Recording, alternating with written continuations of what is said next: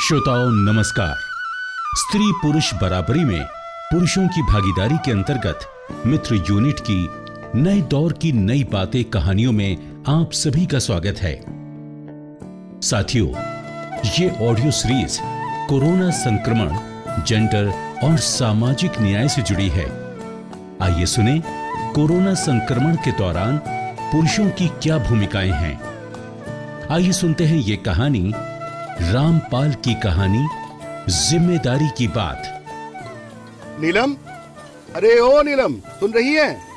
तब से कह रहा हूँ मेरा फ़ोन ला कर दे रामपाल से बात करनी है। देखते हैं कोरोना की क्या नई खबरें सुनाता है। अरे दिख नहीं रहा किचन में काम कर रही हूँ खुद भी ले लिया करो। अगर खाना देर से मिलेगा तो फिर चिल्लाओगे। अच्छा लॉकडाउन क्या हुआ? तू मुझे ताने मारने लगी हाँ? पता चला लॉकडाउन क्या है? कभी हम महिलाओं की ज़िंदगी के बारे में सोचा? हम कैसे जीवन भर एक तरह के लॉकडाउन में ही जीते हैं? अरे सुन रही हो मुझे रामपाल से वीडियो कॉल करना है। दो दिन से बात नहीं हुई है उससे। हाँ हाँ सुन रही हूँ। लो ये है तुम्हारा फ़ोन। हाँ। नौ चार एक शून्य दो तीन।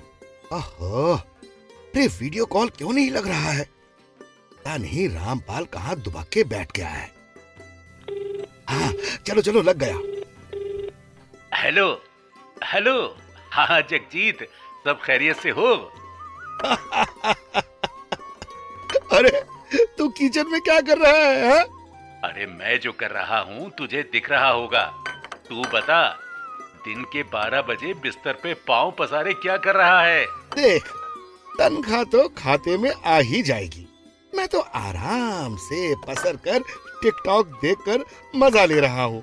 रामपाल लोग कोरोना का मज़ेदार वीडियो भेज रहे हैं। टाइम पास करने के लिए बढ़िया है। अच्छा सुन तुझे भी भेज दूँ ना? नहीं नहीं। मैं तेरी बात से बिल्कुल सहमत नहीं हूँ। अब तू थोड़ा रुक। मैं खाना बना रहा हूँ। देख। विमला, मुझे दाल में नमक कितना डालना है? अरे बता तो दे। नीलम नीलम इधर आ इधर आ देख रामपाल क्या कर रहा है? अरे नमस्ते रामपाल भाई साहब।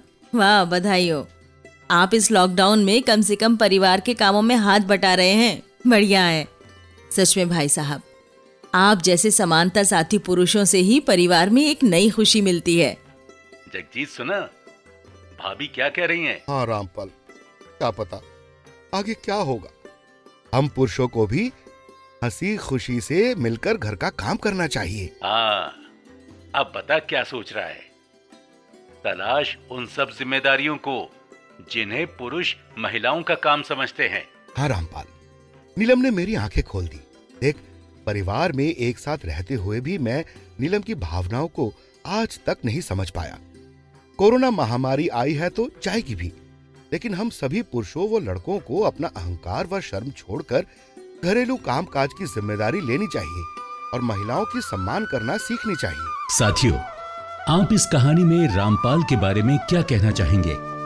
और हाँ आप अपने घरों में किस तरह की ज़िम्मेदारी निभा रहे हैं? हमें ज़रूर बताएँ।